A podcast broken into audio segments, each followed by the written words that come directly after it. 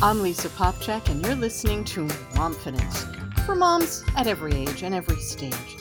Being a mom is wondrous and delightful, but also at times exhausting and overwhelming and confusing and frustrating.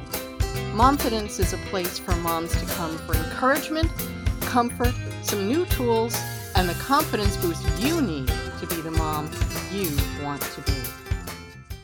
Maybe I'm not made for this. These were the words of a caller to my show More to Life not long ago. We'll call her M. She was feeling really isolated and purposeless and really overwhelmed and lonely. And she described herself as being completely worn out by all the different daily tasks of housekeeping and chauffeuring the kids around and cooking and you name it. But she had little or no connection to all the people that she did these tasks for. In desperation, she called in, just wondering should she go back to work outside the home just to have somebody to talk to during the day so she wouldn't feel so lonely. She didn't really want to, but she wasn't sure what she should do. She just knew that she didn't feel right, and she needed something to fill up that space. Her words just broke my heart, and yet at the same time, they really resonated with me as a mom. I think every mom knows that experience of having doubtful and discouraging words like these from time to time going through our heads.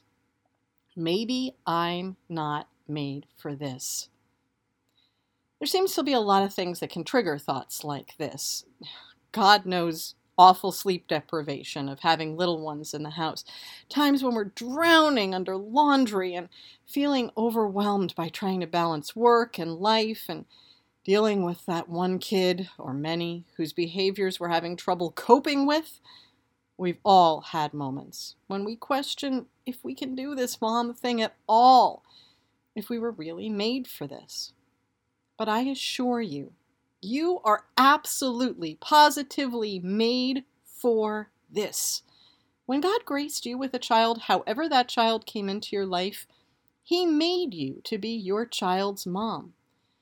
But even with that truth in mind, we can still struggle with our thinking from time to time. Very recently, I was being really tormented by discouraging thoughts I've been having a lot of trouble recovering from a recent surgery that came at the same time as a lot of unusual and really demanding things that were going on in my family. I was in physical pain and overwhelmed by all I had to do, so I cried out to God.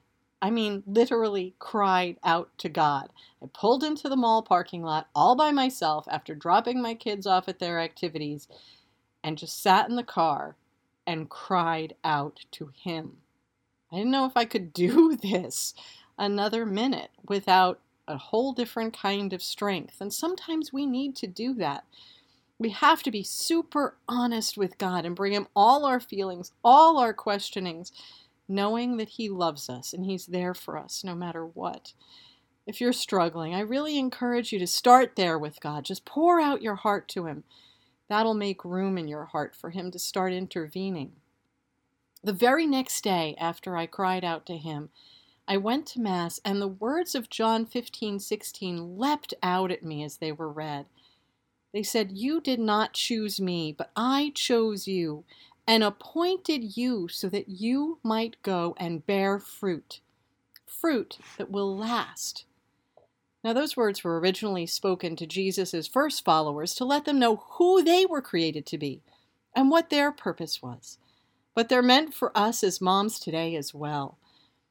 I was reminded hearing those words that God made and appointed me to be my children's mom, just as He appointed you to be yours. However, He doesn't require us to do that alone.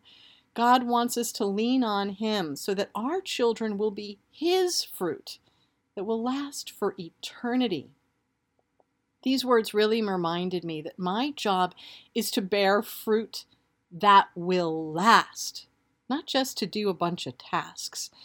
Now, unless you got some miracle house or job on your hands, you probably have one like mine. I wash the floor, I clean the bathroom, I fold the laundry, I handle emails, and on and on, and it never lasts. The floor's dirty the next minute, the laundry needs to be done again.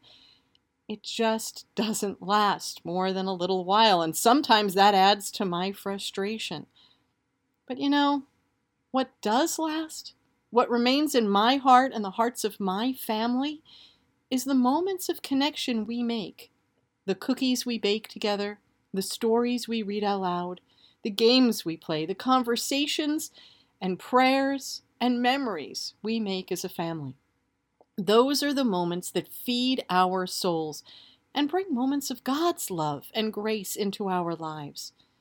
It's also those moments that redeem all those daily chores I have to do keeping my home tidy, providing my family with clean clothes, making those meals for us to enjoy, all become rewarding when they create a place for us to enjoy together instead of chores that just have to be checked off my to do list.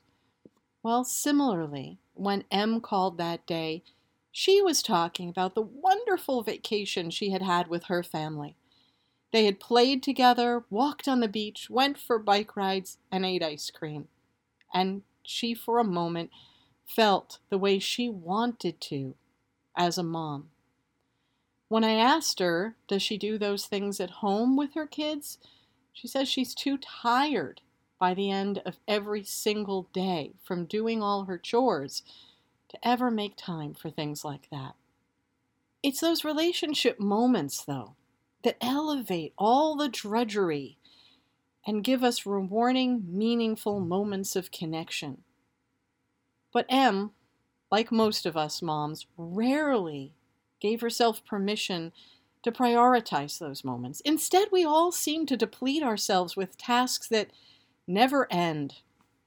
And we get frustrated when we haven't had any time to do anything fun or meaningful with our spouse or our kids. So from now on, let's try a new approach. Let's try putting moments of connection at the top of our daily to do list. Does that sound crazy? Do you think, how will we ever get anything done? But think about this.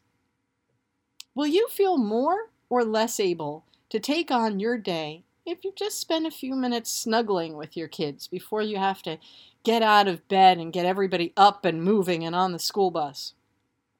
Will you be more or less patient with your kids at homework time if you've stopped for a moment after school and had a snack together and caught up on the highs and lows of the day without any phones or computers in front of you, but just eye to eye, heart to heart? Will your kids be more or less likely to drive you crazy with interruptions while you're trying to get caught up on work? If before you look at that screen or do that work. You play a hand of Uno with them, or you take a walk with them. Let's try lifting our burdens to God and putting relationships that will bear lasting fruit first. After all, we are made for this. Thanks for joining me today for this Momfidence moment.